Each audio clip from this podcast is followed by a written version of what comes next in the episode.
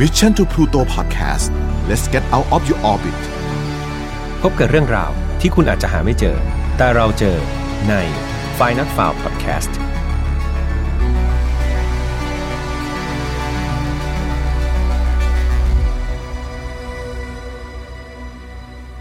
วัสดีครับ ยินดีต้อนรับนะครับ เข้าสู่ Final f i l e Podcast ซีซั่นที่ 2 วันนี้คุณอยู่กับผมแฮมทัชพลเช่นเคยครับ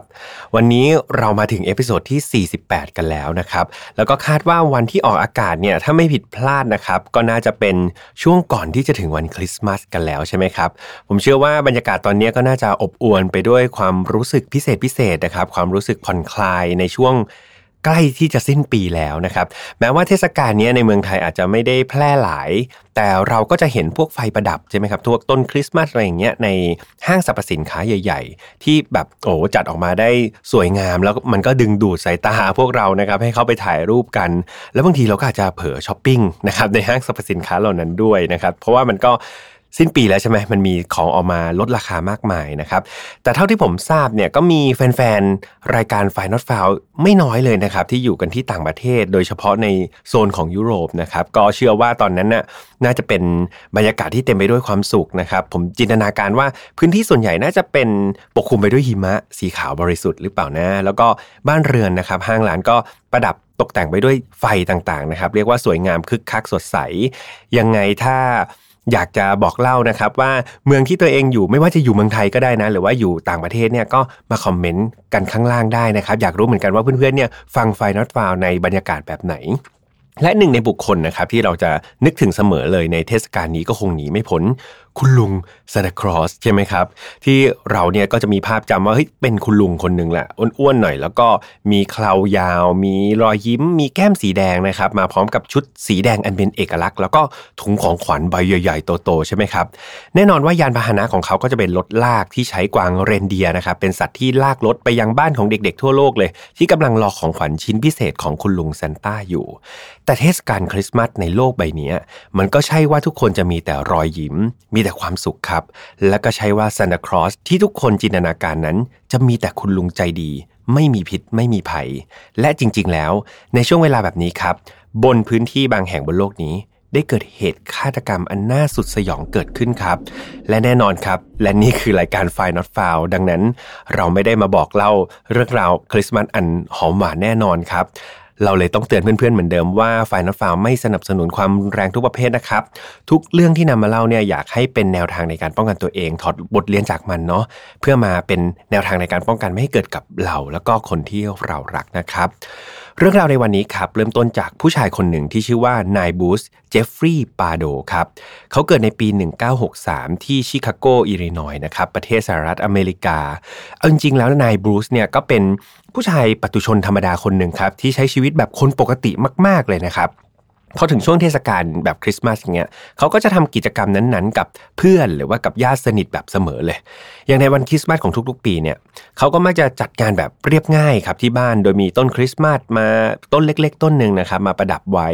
มีการทำอาหาร มีการเตรียมของขวัญ มีแขกรับเชิญเป็นญาติที่สนิทสนิทนะครับเป็นคนรู้จักกันเนี่ยก็เชิญมาในงาน แล้วก็บรรยากาศในงานเลี้ยงวันคริสต์มาสของเขาเนี่ยก็จะเป็นแนวงานเล็กๆ อบอุ่นอบอุ่นนะครับนอกจากนี้เขายังชอบแต่งตัวเป็นซานตาคลอสด้วยนะครับเพื่อแจกของขวัญให้กับบรรดาเด็กๆ ที่มาร่วมงานด้วย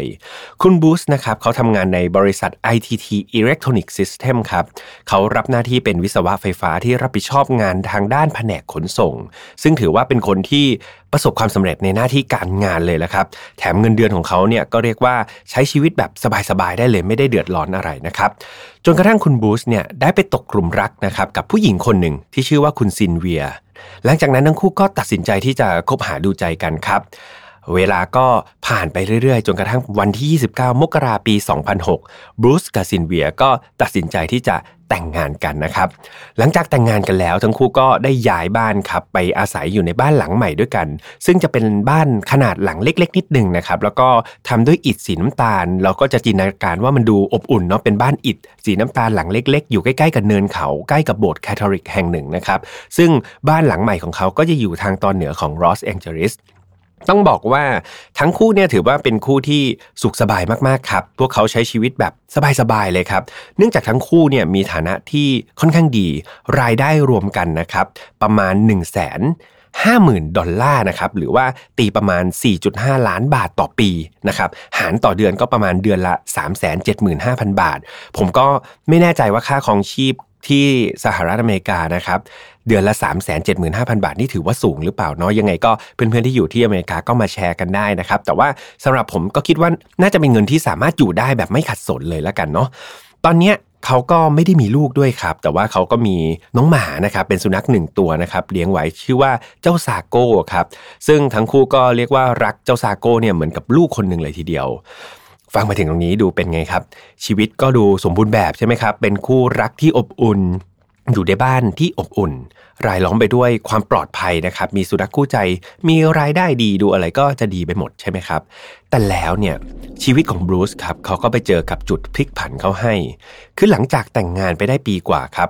บรูซเนี่ยโดนไล่ออกจากงานครับ เนื่องจากเขาถูกจับได้ว่าเขาทำการทุจริตในบริษัทครับ โดยเขาโดนไล่ออกแล้วก็ไม่ได้รับเงินชดเชยอะไรทั้งสิ้นเลย นั่นมันทำให้เขาเครียดครับ แล้วก็ผิดหวังในตัวเองมากๆครับ หลังจากนั้นไม่นานครับ เจ้าซาโก้สุนัขที่เขารักมาก ๆก็ดันตายไปอีกครับ เรียกว่าตอนนี้บรูซต้องรับสองเรื่องหนักๆเข้าให้แล้ว แต่มันยังไม่พอครับ และก็คงไม่มีอะไรที่แย่ไปกว่าเรื่องที่ 3 นั่นก็คือ เขากำลังจะสูญเสียภรรยาอันเป็นที่รักของเขาไปครับ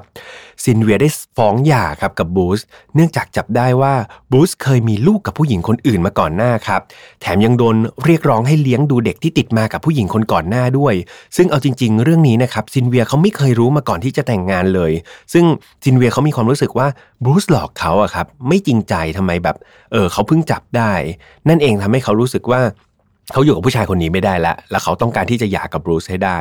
มันทำให้ชีวิตสมรสนะครับที่เกิดขึ้นมาได้ไม่ถึง 2 ปีเนี่ย มันกำลังสิ้นสุดลงครับ โดยระหว่างนี้ซินเวียก็หลังจากที่ยื่นฟ้องหย่าเนี่ยเขาก็ได้ออกจากบ้านเลยครับ ไปอยู่กับญาติของเธอ นั่นเองครับมันทำให้บรูซเนี่ยต้องอยู่ในบ้านหลังเดิมเพียงคนเดียวกับความทรงจำเก่าๆครับ หลังจากซิลเวียได้ฟ้องหย่าไปครับ ในที่สุด ในปลายปี 2007 เนี่ยศาลก็ได้พิพากษาให้บรูซต้องจ่ายเงินชดเชยเลี้ยงดูให้กับซิลเวีย อดีตภรรยาคนนี้นะครับ เดือนละ 2,000 ดอลลาร์ หรือประมาณ 60,000 บาทครับต่อเดือน รวมไปถึงพวกค่าทนายต่างๆ ที่ซิลเวียใช้ในการฟ้องหย่าด้วย แต่ปัญหาตอนนี้คืออะไรรู้ไหมครับ ปัญหาตอนนี้ก็คือบูสไม่ใช่บูสคนเดิมที่มั่นคงมั่งคั่งอีกแล้วครับ แต่เขาคือผู้ชายตกงานคนหนึ่งครับที่ขาดรายได้นะครับ เขาไม่มีงานทำ แต่นั้นก็ไม่ใช่เรื่องเดียวที่บูสต้องรับผิดชอบใช่ไหมครับ อย่างที่บอกไปตอนต้นว่า เขายังมีรายจ่ายด้านอื่นที่ติดพันมาจากอดีต นั่นก็คือบูสต้องจ่ายเงินค่ารักษาเลี้ยงดูบุตร9 ขวบของเขาครับ ที่ชื่อว่าแมทธิวที่เกิดจากแฟนเก่าก่อนหน้าซินเวียที่ชื่อว่าเอรีนานะครับ โดยแมทธิวเนี่ยที่เป็นลูกชาย 9 ขวบที่เป็นลูกติดของเขาเนี่ย ได้รับอุบัติเหตุจากการตกสระว่ายน้ำเมื่อวันที่ 6 มกราปี 2001 ครับ และด้วยอุบัติเหตุนั้นทำให้สมองของแมทธิวเนี่ยได้รับกระทบกระเทือนอย่างหนัก และต้องใช้ค่ารักษาพยาบาลไปกว่า 340,000 ดอลลาร์ครับ นอกจากนี้เอลีนาแฟนเก่าของเขาเนี่ยยังมีการฟ้องเรียกร้องเงินอีก 1 0 0 0 0แดอลลาร์เพื่อเป็นค่าเลี้ยงดูแมทธิวอีกด้วย คือรวมสลาตะแล้วเนี่ยสำหรับเคสเก่านะครับภรรยาเก่ากับลูกติดเนี่ยรวมๆแล้ว เป็นเงินกว่า 4 4 0 0 0 0 US ดอลลาร์นะครับหรือประมาณ 13 ล้านบาททีเดียวที่บรูซโดนเรียกร้อง แต่จนถึงตอนนี้ครับบรูซก็ยังไม่เคยจ่ายเงินเหล่านั้น หรือค่าเลี้ยงดูเหล่านั้นเลยแม้แต่ลอนด้าเดียวนะครับ มาถึงตรงนี้บูสถูกเรียกได้ว่าชีวิตเขาตกต่ำอย่างมากครับ เขาเหมือนคนที่ตกจากที่สูงนะครับเพราะว่าก่อนหน้านี้เขามีชีวิตที่สุขสบายเลย แต่ตอนนี้มันตรงกันข้ามครับหนี้สินเขารุงรังไปหมด เงินที่ศาลเรียกร้องจากทั้งสองกรณีเนี่ยมันก็มหาศาลมากๆ แถมตอนนี้เขายังเป็นคนตกงานครับ ไม่มีรายได้อะไรเลย ความเครียด ความกดดันมันก็เรียกว่าประดังเข้ามาในชีวิตบูสอย่างหนักเลยครับเขากลายเป็นคนที่เป็นโรคซึมเศร้าครับ เขาต้องอาศัยอยู่ในบ้านคนเดียวโดยที่ไม่มีใครให้กำลังใจเขาเลยครับ ในแต่ละวันเนี่ยบูสไม่ได้จะคิดออกไปหางานใหม่เลยครับ เขากลับขังตัวเองอยู่ในบ้าน นั่งดูทีวี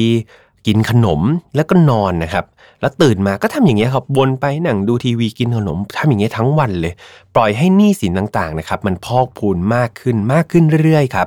พอถึงจุดที่เขาเริ่มไม่มีเงินที่จะซื้ออาหารกินเนี่ยเขาก็จะออกไปหางานพิเศษเล็ก ๆ น้อยๆทำครับ เป็นแบบพนักงานในปั๊มพนักงานในซูเปอร์มาร์เก็ตเป็นพาร์ทไทม์นะครับเพื่อได้เงินเล็ก ๆ น้อยๆเนี่ยมันแลกกับอาหารที่จะ ประทังชีวิตไปแต่ละวันเท่านั้นเองครับ พอเขาได้เงินพอเขาก็จะกลับมาใช้ชีวิต loop เดิมอีกไม่ได้ออกไปไหน และในตอนนั้นเองครับบรูซก็เริ่มมีความคิดแล้วก็จินตนาการเกี่ยวกับความตายครับ แล้วก็ความรุนแรงมากยิ่งขึ้น เขานั่งทบทวนถึงความล้มเหลว และความทุกข์ต่างๆ ในชีวิตของเขาครับ รวมถึงคนต่างๆ ที่เคยผ่านเข้ามาในชีวิตเขาด้วย ไม่ว่าจะเป็นเพื่อนบ้านของเขา อดีตภรรยาของเขาอย่างซินเวีย หรือว่าครอบครัวของซินเวียเองก็ตาม และนั่นเขาก็ได้เริ่มวางแผนกระทำการบางอย่างที่ไม่มีใครคาดคิดครับ เริ่มจากในเดือนมิถุนาปี 2008 เนี่ยบรูซได้ใช้เงินที่เขาแอบเก็บไว้นะครับแหมยังอุตส่าห์มีเงินที่แอบเก็บไว้อีกเนี่ยเงินแอบเก็บทั้งหมดเนี่ยไปซื้ออาวุธครับ แล้วก็กระสุนหลายรายการเลย เขาทยอยค่อยๆ ซื้อครับ ซื้อมาทีละนิดทีละหน่อยแล้วก็เก็บสะสมไว้ในบ้านเรื่อยๆครับ จนกระทั่ง มีบันทึกนะครับมีข้อมูลบอกว่าบ้านของเขาเนี่ยเป็นคลังแสงย่อมๆกันเลยทีเดียวครับ คือเขาเก็บสะสมอาวุธอย่างเงี้ยเรื่อย ๆ มานะครับในระหว่างเนี้ยเขาก็ทำตัวปกติมากๆครับ คือถ้าเขามีโอกาสออกไปข้างนอกเขาเจอใครเขาก็จะพูดคุยกับคนแบบปกติมากๆ เรียกว่าคนที่พบเจอหรือพูดคุยกับบรูซเนี่ยครับไม่มีใครสงสัยในความคิดหรือแผนการของบรูซเลย ทุกคนมองว่าบรูซยังคงเป็นคนที่ร่าเริง เป็นคนที่ดูสุภาพอ่อนน้อมเหมือนทุกๆวันครับ เวลาผ่านไปจนช่วงฤดูใบไม้ร่วงครับบูสก็ได้เข้าไปที่ร้านเครื่องแต่งกายแห่งหนึ่ง เพื่อซื้อชุดซานตาครอสครับ ขนาดใหญ่พิเศษเลย ในตอนนั้นหลายคนก็คงคิดว่าอะเขาก็คงจะซื้อเตรียมตัวไปฉลองในวันคริสต์มาสใช่ไหมครับ ก็จะมีการแต่งตัวเป็นซานตาครอสแน่ ๆ เลยเออเพราะว่าก่อนหน้าเนี่ยเอาจริง ๆ อย่างที่ผมเล่าไปบรูซเขาก็เคยแต่งตัวเป็นซานตาครอสแล้วก็ทำอย่างนี้ทุก ๆ ปีเลยใช่ไหมครับ เวลาผ่านไปจนกระทั่งวันที่ 18 ธันวาปีเดียวกันนะครับ สถานะของบรูซกับซินเวียก็ได้หย่าขาดกันตามกฎหมายอย่างเป็นทางการนะครับ ตามคำตัดสินของศาล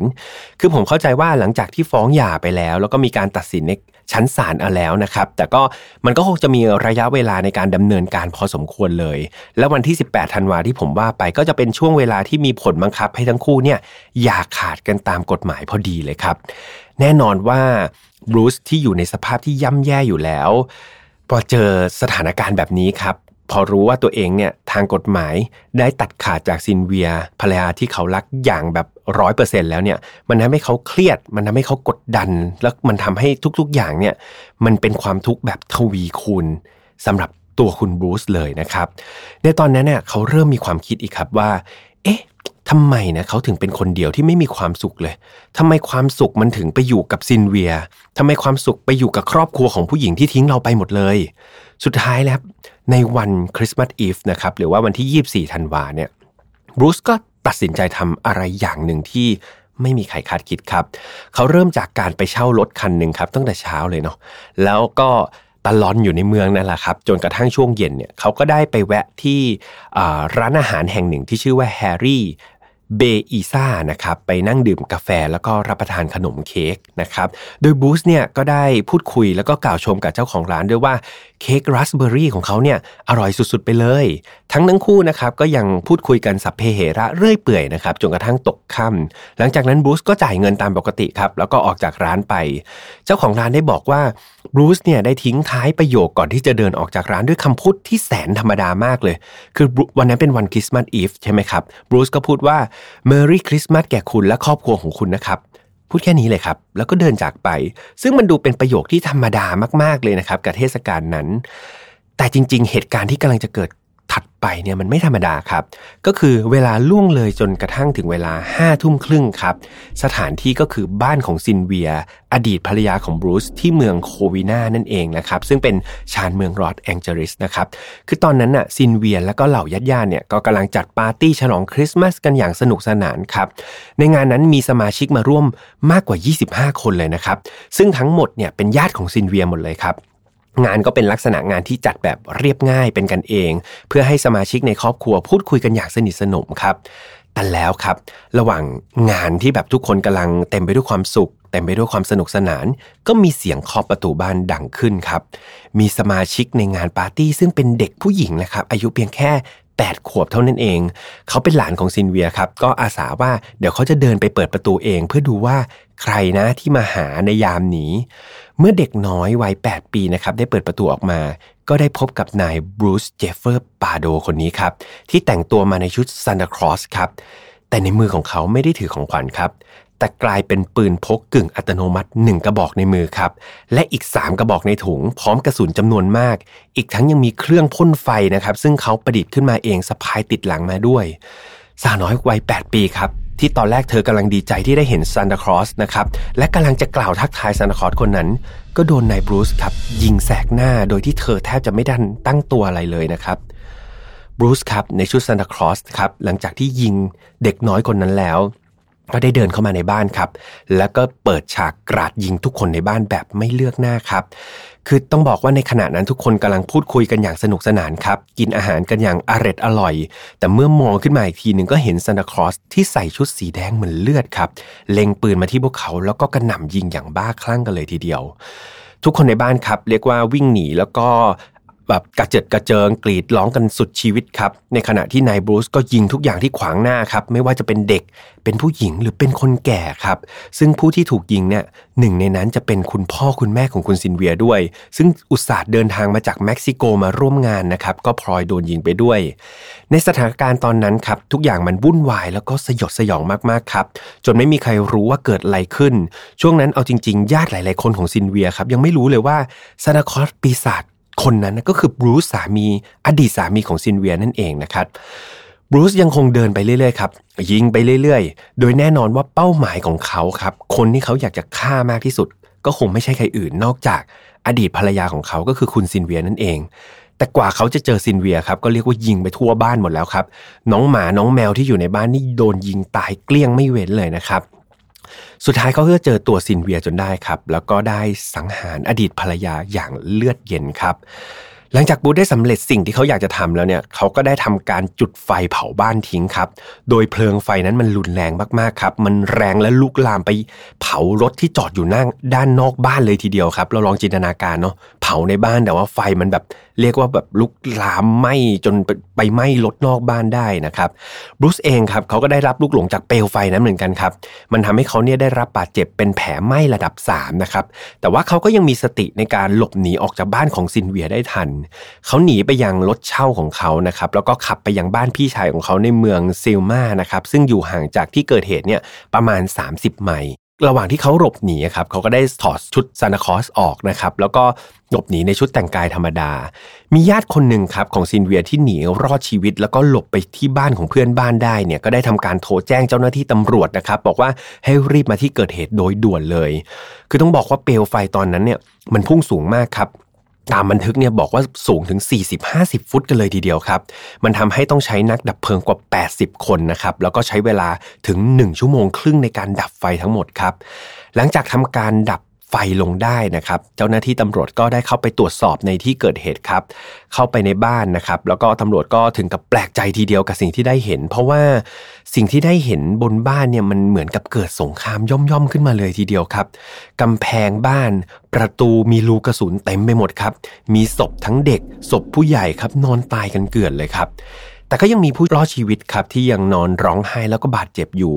มีผู้หญิงบางคนนะครับมีแผลไฟไหม้ที่หน้าครับ หลายคนก็ยังคงหวาดกลัว แล้วก็พูดถึงฆาตกรคนหนึ่งที่มาในชุดซันตาครอสนะครับแต่ว่าเต็มไปด้วยความบ้าคลั่งแล้วก็ชั่วร้ายอยู่ตลอดเวลา นอกจากนี้ครับ เจ้าหน้าที่ตำรวจนะครับยังได้พบศพที่ถูกเพิ่มไหม้เรียกว่าไหม้เกลียมจนล่างเนี่ยไม่สามารถบอกได้เลยนะครับว่าเขาเสียชีวิตจากการถูกเพลิงไหม้หรือถูกยิงกันแน่ครับ เหตุการณ์นี้ถูกเรียกว่าเป็นการสังหารหมู่โควินานะครับซึ่งได้มีการบันทึกผู้เสียชีวิต 9 คนครับ 9 คนนี้ได้แก่1ครับคือคุณซินเวียออเทกาปาโดนะครับอายุ 43 ปี หรือว่าคุณซินเวียอดีตภรรยาของนายบรูซนั่นเองนะครับแล้วก็อีก 2 คนก็จะเป็นคุณพ่อคุณแม่ ของเธอนะครับ รวมถึงพี่ชายของเธออีกสองคนด้วยที่ชื่อว่าชาวและเจมส์นะครับ นอกจากนั้นยังมีภรรยาของคุณชาว แล้วก็ภรรยาของคุณเจมส์ก็เสียชีวิตด้วยเช่นกันนอกจากนี้ยังมีน้องสาวของซิลเวียอีกคนหนึ่งนะครับที่ชื่อว่าเอลิเซีย แล้วก็ไมเคิลนะครับซึ่งเป็นลูกของเอลิเซียที่มีอายุเพียง 17 ปี ก็เสียชีวิตด้วย เรียกว่าทั้งคุณพ่อคุณแม่ของซิลเวีย ตัวซิลเวียเองพี่ชายของเขาแล้วก็น้องสาวของเขารวมถึงหลานๆเนี่ยแล้วก็ภรรยาของพี่ชายเนี่ยเสียชีวิตหมดเลยครับ รวมทั้งหมดเป็น 9 ศพนะครับส่วนที่เหลือก็ยังมีผู้บาดเจ็บอีก พอสมควรนะครับ หลายๆคนอาจจะสงสัยว่าแล้วน้องผู้หญิง 8 ขวบที่ไปเปิดประตู คนแรกล่ะเป็นยังไงบ้าง น้องถือว่าโชคดีครับน้องได้รับบาดเจ็บสาหัสแต่ไม่ถึงชีวิตครับก็รอดชีวิตมาได้อย่างปาฏิหาริย์มากๆนะครับ แล้วก็มีเด็กสาวอายุ 16 คนหนึ่งครับ ได้ถูกยิงนะครับ ได้รับบาดเจ็บที่หลัง แล้วก็มีผู้หญิงอายุ 20 อีกคนหนึ่งที่กระโดดหนีออกมาครับจากหน้าต่างชั้น 2 อันคนนี้ก็รอดมาได้ แต่ว่าก็กระดูกหักครับ แต่นั่นมันก็แค่ความบาดเจ็บทางด้านร่างกายใช่ไหมครับ แต่สิ่งที่สำคัญคือจิตใจของพวกเขาครับ คือเขาทั้งตกใจทั้งช็อก มันบอบช้ำเกินกว่าที่จะบรรยายออกมาได้จริง ๆ นะครับ ทางด้านฆาตกรโหดกันบ้างอย่างนายบรูซเนี่ยทางเจ้าหน้าที่ตำรวจได้พบศพของเขานะครับในเวลาต่อมา ซึ่งเสียชีวิตเพราะว่าโดนยิงกระสุนหนึ่งนัดเข้าที่บริเวณศีรษะ ซึ่งทางตำรวจก็คาดว่าเป็นการฆ่าตัวตายนั่นเอง โดยศพนะครับถูกพบอยู่ที่บ้านของพี่ชายของเขานะครับโดยพี่ชายของเขาเนี่ยก็ไม่ได้อยู่ที่บ้านนะครับตอนที่ปราโดเนี่ยไปหาแล้วก็พยายามที่จะฆ่าตัวตายเสียชีวิตไป ในตอนแรกเนี่ยทางตำรวจเชื่อว่าบรูซนะครับตั้งใจจะหนีไปแคนาดาครับโดยพบว่าเขาเนี่ยมีการแอบซื้อตั๋วสายการบินลอสแองเจลิสไปยังแคนาดาด้วย แต่ต่อมานะครับพบว่าเที่ยวบินนั้นน่ะดันถูกยกเลิกไปพอดีครับ นอกจากนี้ยังมีการพบว่าบรูซเนี่ยยังเคยโทรหาเพื่อนสมัยมปลายอะครับหลายวันก่อนหน้าด้วย เขาบอกว่าเขามีวางแผนที่จะไปเยี่ยมเพื่อนคนนี้ที่แคนาดานะแต่ตำรวจเองก็ไม่ได้แน่ใจหรือว่าไม่ได้ฟันธงนะครับว่าเขาจะหลบหนีจริง ๆ หรือเปล่าหรือว่าสุดท้ายแล้วมันอาจจะเป็นกับดักหลอกตำรวจ แต่เขาอาจจะหนีไปที่อื่นก็ได้นะครับ แต่อย่างไรก็ดีครับ ทั้งเรื่องของสายการบินที่ถูกยกเลิกประกอบกับแผลบาดแผลไฟไหม้ที่เขาโดนค่อนข้างรุนแรงนะครับ มันอาจจะทำให้เขาคิดว่าเขาคงไปไหนไม่รอดแล้วแหละ สุดท้ายเขาก็เลยคิดว่าเขาปลิดชีวิตตัวเองฆ่าตัวตายเพื่อหนีความผิดมันคงดีกว่าครับ นอกจากนี้ตำรวจยังพบเงินสดอีก 17,000 ดอลลาร์อยู่ที่ตัวเขาด้วย แล้วก็ภายในรถเช่าก็ยังพบเศษ เป็นเศษเสื้อผ้านะครับที่เป็นชุดซานตาครอสนะครับที่ใช้ในการก่อเหตุ มีร่องรอยการถูกไฟไหม้ มีพบคราบน้ำมัน แล้วก็มีพบเครื่องพ่นไฟนะครับซึ่งเป็นอุปกรณ์ที่ใช้ในการเผาบ้านด้วยนะครับรวมถึงมีกระสุนอีกกว่า 200 นัดในรถเลยทีเดียวตำรวจยังมีการไปสืบค้นที่บ้านของบรูซนะครับตำรวจได้พบกับกล่องบรรจุ ปืนนะครับกึ่งอัตโนมัติอีก 5 กล่องครับ ปืนลูกซองอีก 2 กระบอก แล้วก็ภาชนะสำหรับใส่น้ำมันเบนซินอีก ซึ่งมันจะเห็นได้ชัดเลยครับว่าเขาวางแผนเหล่านี้มาอย่างดีเลยทีเดียวนะครับ นอกจากนี้ยังมีการเปิดเผยว่าเขาวางแผนที่จะฆ่าแม่ตัวเองด้วยนะครับนายบรูซเนี่ยคือคือเขาวางแผนว่าหลังจากที่ไปสังหารหมู่บ้านของซินเวียเสร็จเนี่ยเดี๋ยวเขาจะตามกลับไปฆ่าแม่ของเขาเอง โดยเหตุผลเนี่ยเนื่องจากแม่ของเขาครับมักจะแสดงความเห็นอกเห็นใจซิลเวียเสมอ ขนาดตอนฟ้องหย่าระหว่างฟ้องหย่าเนี่ยก็ไม่เคยเข้าข้างเขาเลยครับไปเข้าข้างซิลเวียตลอด แต่ก็นับว่าโชคดีของคุณแม่ของนายบรูซนะครับที่นายบรูซเนี่ยตัดสินใจฆ่าตัวตายไปซะก่อน ก่อนที่จะตามไปฆ่าคุณแม่นะครับ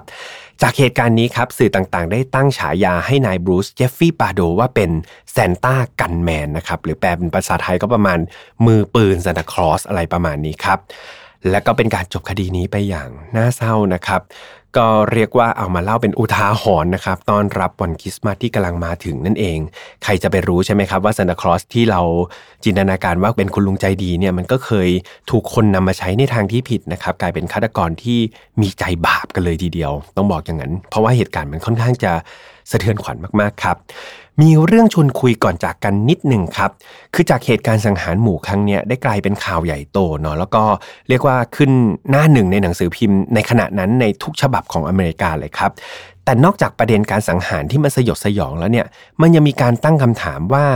อะไรหนอที่ทำให้ผู้ชายธรรมดาคนหนึ่งอย่างนายบรูซเนี่ยที่ไม่เคยมีประวัติอาชญากรรมมาก่อนเนี่ยได้ตัดสินใจก่อเหตุสังหารหมู่ อีกทั้งไม่ได้ทำด้วยกันแบบ เหมือนใช้อารมณ์ชั่ววูบอะครับแต่เป็นการวางแผน มีการซื้ออาวุธมาสังหารแบบสะสมไว้ มีการเตรียมหาเส้นทางหลบหนีไว้ล่วงหน้าเป็นเดือนๆเลย ซึ่งผมคิดว่าคำถามเหล่านี้มันเป็นคำถามที่น่าสนใจมากๆครับ แบบตัวเราเองเนี่ยถ้าเรามองไปรอบๆ เราก็จะเห็นญาติพี่น้องใช่ไหมครับเห็นเพื่อนๆของเราเห็นคนรักของเราจนชินตา แล้วพวกเขาเหล่านี้ก็เป็นคนที่เราไว้ใจ แล้วก็ไม่ได้คิดว่า พวกเขาเหล่านี้จะไปกระทำการอะไรที่ไม่ดีหรือโหดร้ายแน่ๆแต่เอาจริง ๆ ครับ เรื่องแบบนี้มันเกิดขึ้นได้เสมอ อย่างนายบรูซเนี่ยก่อนที่จะเกิดเหตุเนี่ย เขาก็ใช้ชีวิตอย่างสุขสบายครับ แต่เพราะมันมีจุดหักเหของชีวิต คือบางคนต้องบอกว่าเขาใช้ชีวิตที่ดีมาตลอดครับ แต่เมื่อเจอกับจุดหักเหเนี่ยบางทีมันเกิดอาการที่เรียกว่ารับกับจุดหักเหเหล่านั้นไม่ได้ครับ และบางครั้งในโชคชะตามันก็เล่นตลกครับ เพราะว่ามันไม่ได้มาทีละเรื่องใช่ไหมครับ แต่ว่าบางทีพอเวลาเราโชคร้ายเนี่ยมันถาโถมมาพร้อม ๆ กันหมดเลยครับ ซึ่งมันก็ทำให้เราเนี่ย รับมือได้ยากเหมือนกันสำหรับใครที่จิตใจอาจจะไม่ได้เข้มแข็ง ผมเชื่อว่าคนทุกคนนะครับมันคงไม่ได้มีใครที่โชคดีไปตลอดครับ มันก็คงที่จะมีทั้งช่วงเวลาที่เราโชคร้าย แล้วก็โชคดีผสมกันไป ตอนโชคดีเราก็มีชีวิตที่ดีใช่ไหมครับ เราก็สามารถที่จะเต็มอิ่มไปกับมันได้ แต่ก็ต้องอยู่บนความไม่ประมาทครับ เพราะบนโลกใบนี้มันไม่มีอะไรแน่นอนจริง ๆ ครับเพื่อนๆ อะไรก็เกิดขึ้นได้เสมอ เราต้องเตรียมรับมือนะครับ เตรียมพร้อม เตรียมใจกับสิ่งที่จะเปลี่ยนแปลงในอนาคตได้ตลอดเวลา ในขณะเดียวกันครับ คนที่เจออะไรแย่ๆ ก็ไม่อยากให้จมดิ่งครับ ไม่อยากให้ไปยึดติดกับมัน อยากให้คิดว่าเฮ้ยชีวิตเรามันเท่านี้จบแล้วว่าไม่ไหวแล้วไม่ไม่อยากให้คิดแบบนั้นนะครับ แต่อยากให้ลุกขึ้นสู้ครับทำให้มันดีที่สุด แล้วทำให้มันสำเร็จทำให้ได้แบบไม่สำเร็จก็ทำมันใหม่ ไม่สำเร็จก็ทำมันใหม่ล้มแล้วลุกเรื่อยๆ ลองเปลี่ยนวิธีการใหม่ๆ ลองเปลี่ยนวิธีคิดใหม่ๆเรื่อยๆ ผมเชื่อว่าฟ้าหลังฝนมีจริงครับ เมื่อเราพยายามผลของความพยายามมันจะสะท้อนกลับมาหาเราแบบสว่างสวัยอย่างไม่น่าเชื่อเลย บนโลกใบนี้ครับยังมีคนที่เจอปัญหาหนักๆอีกมากมาย ผมเชื่อว่าบางคนเจอปัญหาหนักกว่าเรา เขายังไม่ยอมแพ้เลยครับ เราจะยอมแพ้ได้ยังไงใช่ไหมครับ จริงไหมงั้น ผมอยากให้ทุกคนสู้ๆนะครับผมแล้วก็ทีมงานไฟนอตฟาวทุกคนเนี่ยเป็นกำลังใจให้เพื่อนๆเสมอครับ ส่วนใครที่ชอบคดีแบบนี้นะครับ ชอบเรื่องราวแบบนี้ แล้วยังรู้สึกว่าไม่เต็มอิ่ม ก็อยากจะชวนเพื่อนๆ เข้าไปอยู่ในครอบครัวเดียวกันกับ f i n a l f i l e Family นะครับเสิร์ชใน Facebook ได้เลย พิมพ์ว่า f i n a l f i l e Family ในนั้นมีเรื่องราวพิเศษพิเศษตอนพิเศษพิเศษนะครับที่อยากให้เพื่อนๆที่ชอบเรื่องราวแบบเดียวกันคอเดียวกันเนี่ยเข้ามาเมอมอยกันครับเข้ามาพูดคุยกัน แม้ว่าเนื้อหาในนั้นจะค่อนข้างรุนแรงนะครับ แต่ผมรับประกันเลยว่า ทุกคนในนั้นน่ารักแล้วก็สุภาพให้เกียรติกันและกัน เป็นสังคมที่ดีมากๆครับ อยากให้ทุกคนเข้ามา และที่พิเศษสุดๆนะครับ ตอนนี้เรามีกิจกรรมแรกนะครับ เป็นกิจกรรมแจกของแล้วด้วย เพียงตอบคำถามง่ายๆครับว่าตั้งแต่ฟังไฟล์ not f i l e มาเนี่ยอะให้รวมถึงตอนที่ 48 เลยเนี่ย ชอบตอนไหนมากที่สุดนะครับ พร้อมบอกเหตุผลให้ผมฟังสั้นๆ นิดนึงว่าชอบเพราะอะไรนะครับ ของรางวัลก็จะมีโปสการ์ด ของรายการ Final f i l e นะครับเป็น Limited Edition นะครับไม่มีอีกแล้วตัวผมเองยังดักได้ 10 ใบนะครับซึ่ง 10 ใบเนี้ยเดี๋ยวทางทีมงานเขาจะนั่งอ่านคอมเมนต์ทุกๆคอมเมนต์นะครับเพื่อดูว่า 10คอมข้อความไหนที่ชอบที่สุด แล้วก็จะคัดเลือกออกมาให้ 10 คนนะครับกับผมเองเนี่ยจะคัดเลือก 3 คนครับที่ถูกใจผมที่สุด ผมจะมอบหนังสือนะครับซึ่งเป็นหนังสือ อะไรไม่บอกดีกว่าเดี๋ยวเข้าไปดูในกลุ่มเองเดี๋ยวผมจะเฉลยในกลุ่มนะครับเป็นหนังสือที่ผมบอกเลยว่ามันพิเศษจริง ๆ มันมีความพิเศษอยู่นะครับสามเล่มนะครับให้กับคนที่ตอบคำถามโดนใจผม และแน่นอนครับไม่ว่าจะเป็นโปสการ์ดหรือหนังสือ ถ้าอยากให้ผมเขียนอะไรให้เป็นการอวยพรคริสต์มาสหรือปีใหม่หรืออยากได้ลายเซ็นแจ้งมาได้เลยครับขอให้เป็นผู้ชนะเท่านั้นรับรองว่าอยากได้อะไรเดี๋ยวเขียนให้หมดนะครับสำหรับไฟ not f i l e ครับจะออกอากาศทุกวันอังคารนะครับทางช่องของ Mission to Pluto เหมือนเดิมยังไงฝาก feedback กันไว้ได้ทุกช่องทางนะครับ ผมรออ่านของทุกคนจริง ๆ นะครับ ไม่ว่าจะเป็น YouTube Spotify SoundCloud Podbeans Apple Podcast นะครับ แล้วก็มีแฟนเพจด้วยนะ ยังไงเข้าไปไลค์แล้วก็เข้าไปแชร์กันได้ วันนี้ผมคงต้องลาไปก่อน Merry Christmas ทุกคนนะครับ ขอให้ทุกคนมีความสุขสุขภาพแข็งแรง และก็เจอกันใหม่อีกทีหนึ่งวันอังคารหน้าเนาะสำหรับวันนี้ขอลาไปก่อน สวัสดีครับ Mission to Pluto Podcast let's get out of your orbit พบกับเรื่องราวที่คุณอาจจะหาไม่เจอ แต่เราเจอใน f i n a l f i l e Podcast